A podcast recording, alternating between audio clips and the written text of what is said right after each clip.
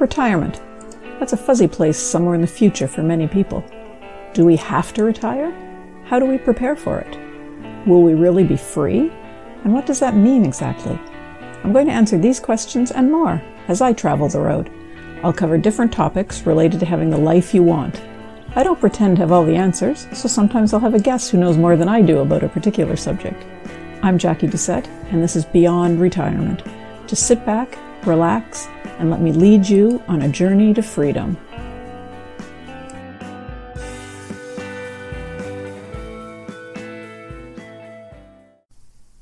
Hi, and welcome to episode nineteen of Beyond Retirement. I'm Jackie Doucette, and I'm pleased to have you join me today. I always forget at the end of the show to mention that I do have a website that you can check out. Actually, I've got a couple of them, but the relevant one for this podcast is beyond retirement dot c a. On that site, you'll find a link to my blog, to my podcast episodes, and now you can also check out my own travel program that'll give you the know-how to travel long-term for up to seventy percent less than it costs to stay home full-time. It's crazy to think that you could be traveling more and spending less than you're spending to stay home, isn't it? Last week, I began this short series on affordability by talking about how to organize yourself in terms of how much you have to live on for your retirement. We looked at identifying necessities and desirables, and this week, as promised, I'll talk a little bit about how to pare down your expenses so that they don't outrun your income. Like I say in my intro each week, sometimes there'll be other people who know a lot more about a topic than I do. This is probably one of those situations. So what you're going to hear today is my opinion. Don't take it as gospel, because I'm not a financial planner or even exceptionally good at cutting costs and saving money. And you might have different ideas about what to cut and how to do it. But I've taken a lot of different stabs at it, and I've got some experience with what works for me and what doesn't. So that's what I'm going to share. Take from it what you wish. Maybe you'll shut me off saying, "What a load of crap," or maybe you'll find something that you haven't thought of. Whatever the situation is, remember that I'm not endorsing any particular course of action. I'm simply giving some suggestions based on my experience. Okay, so that was my disclaimer for this episode. Everyone's always trying to find ways to save money. It seems to be the holy grail of life. I often hear, "If only I could save a bit more, I could do X Y Z. We all have lots of things to spend money on, don't we? It seems that no matter how much or how little we make, it's all gone at the end of the month, sometimes even before the end of the month if we're not careful. Cutting costs and saving money isn't rocket science by any stretch, but it does take a high level of commitment, and that is sometimes hard to swallow. Humans in general tend to shy away from anything that takes effort, and making a commitment is a sure sign that effort is required. If you're not ready to commit to a specific course of action, the outcome you're looking for isn't going to be achieved. It doesn't matter whether you're trying to lose weight, studying for an exam, or saving money. If you aren't willing to put in the necessary work, you won't get the desired results. We've all got an idea about the standard of living we want to have, whether it's where we are now, or higher or lower than our current point. And to be honest, your desired standard of living is very rarely lower than what you've currently got. But to cut costs and save money, it might be that you have to cut out a few of the luxuries that you've been enjoying. I'm not suggesting lowering your standard of living substantially. Just readjust what you're doing a bit. The first thing to consider when you're trying to cut costs is what your baseline standard of living is. That means how low are you really willing to go?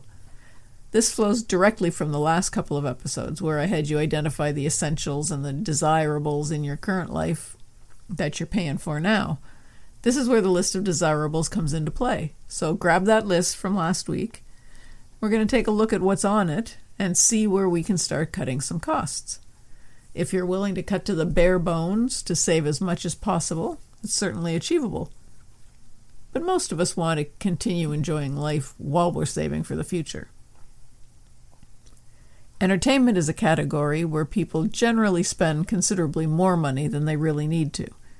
Of course, it's important to have some entertainment in your life. All work and no play makes Sammy a pretty dull guy, right? But what you choose as entertainment doesn't necessarily have to be expensive. This category inc- usually includes items like concerts and festivals, music, books, movies. It also includes subscriptions to internet providers, cable T V, Netflix, iTunes, Audible, Amazon Prime, and other platforms that have downloadable content for a monthly fee. While each of these subscriptions may not seem expensive on its own, when you add up a few of them, the monthly cost rises quickly. So this is a spot to begin your paring down. Look at the various subscription services and see which offer multiple streams for the cost. Like Amazon Prime, for example, it gives you access to music, movies, and books, as well as saving you money on shipping if you're buying online. You might say, but I can get so much more content on Netflix. And that's probably true. But do you spend enough time in front of a screen watching those shows to warrant paying for both? If your true joy in life is Netflix, then definitely keep paying for it and look at something else to reduce your costs. Another area where many of us could probably cut back a little bit is food. Good, healthy food isn't cheap, for sure, but the number of coffees we purchase each week, the number of drive-through meals or little snacks we get as we run errands all add up to considerable amount of money at the end of the month. Cutting out one purchased coffee per day will probably save you a minimum of about twenty-five bucks a month. And that doesn't sound like much, but an extra twenty-five dollars a month into your R R S P certainly adds up over time. And it's a small change to your routine that probably won't be missed after the first couple of days. And you can always make a coffee at home and take it with you if you absolutely have to have that cup in the morning. And taking lunch to work instead of buying one is another way to save a bit. These are simple little changes that reap big rewards long term without causing huge heartache in your daily life.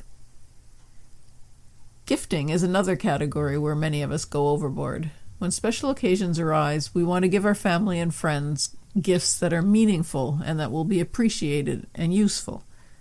Somehow that always equates to costly in our minds, but it doesn't have to. Most people are much more moved by and appreciative of gifts that show thought and effort, both of which were free to give the last time I checked. A wonderful Christmas morning, for example, doesn't need to mean tons of gifts under the tree.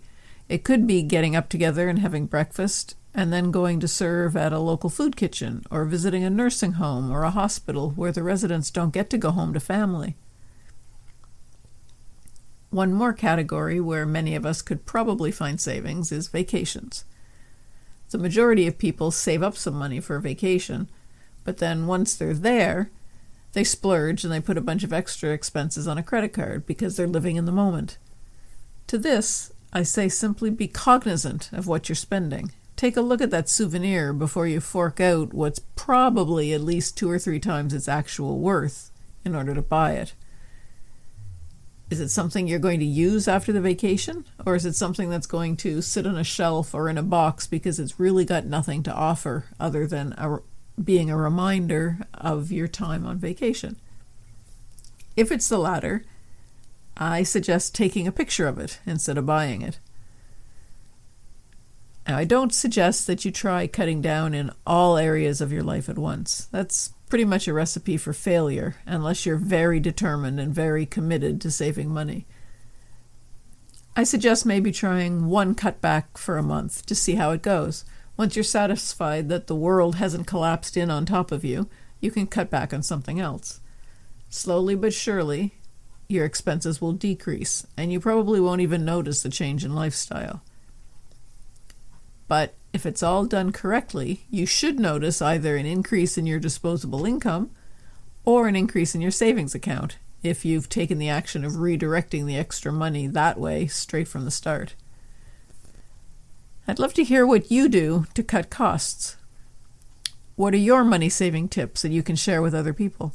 Send me an email at retireabc at gmail dot com and let me know.